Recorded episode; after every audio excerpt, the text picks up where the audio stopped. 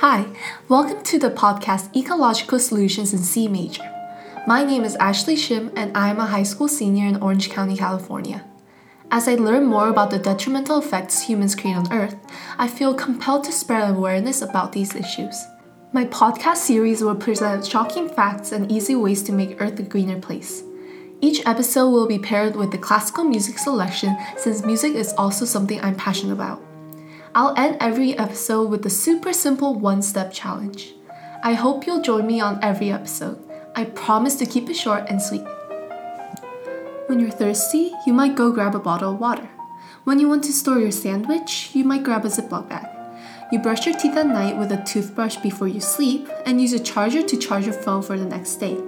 Now, these may sound like some everyday things. What do all these have in common? Plastic. Plastic is literally all around us. Its strength, lightweight, durability, and affordability make it an ideal ingredient for manufacturing. About 300 million tons of plastic are produced each year.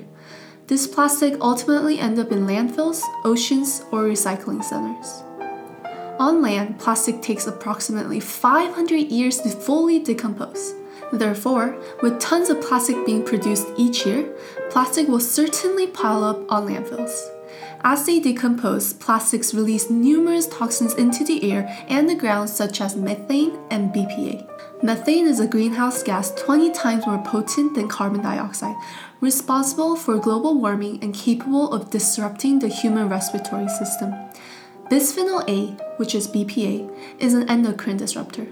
It has already been reported to have changed sexes of fish populations and to have contaminated waters.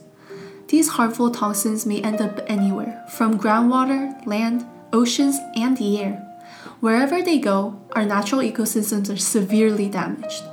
Alternative solutions for landfills include incineration to produce energy. 12% of plastic gets incinerated, but this method is not common since it is expensive and may release even more toxins when plastic is burned. An average of 8.8 million tons of plastic enter the ocean each year. The plastic gets degraded into smaller bits over time, eventually becoming what is called a microplastic.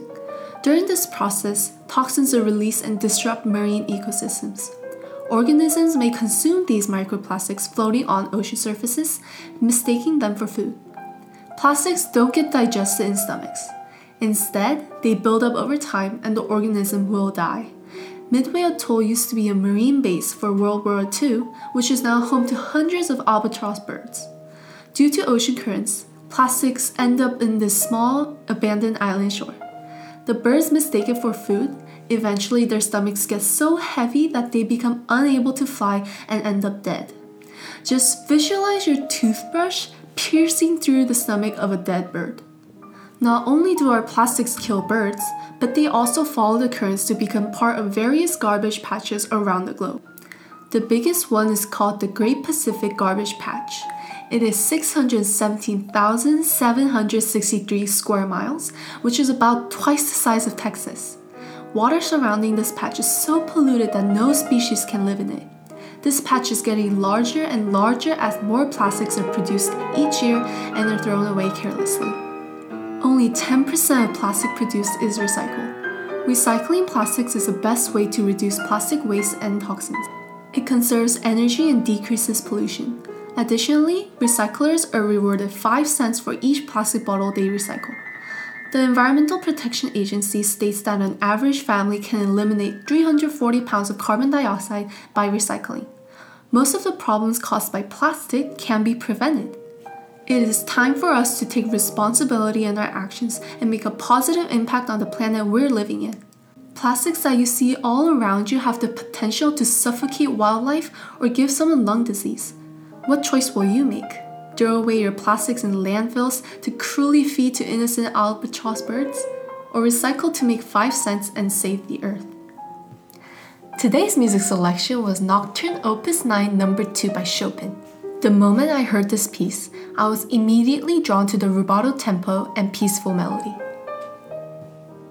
And now it's time for the challenge of the day. Try creating a recycling bin today. If you already have one, look up the nearest recycling center in your town. My family takes our bottles to the local grocery store. It's easy 20 bucks.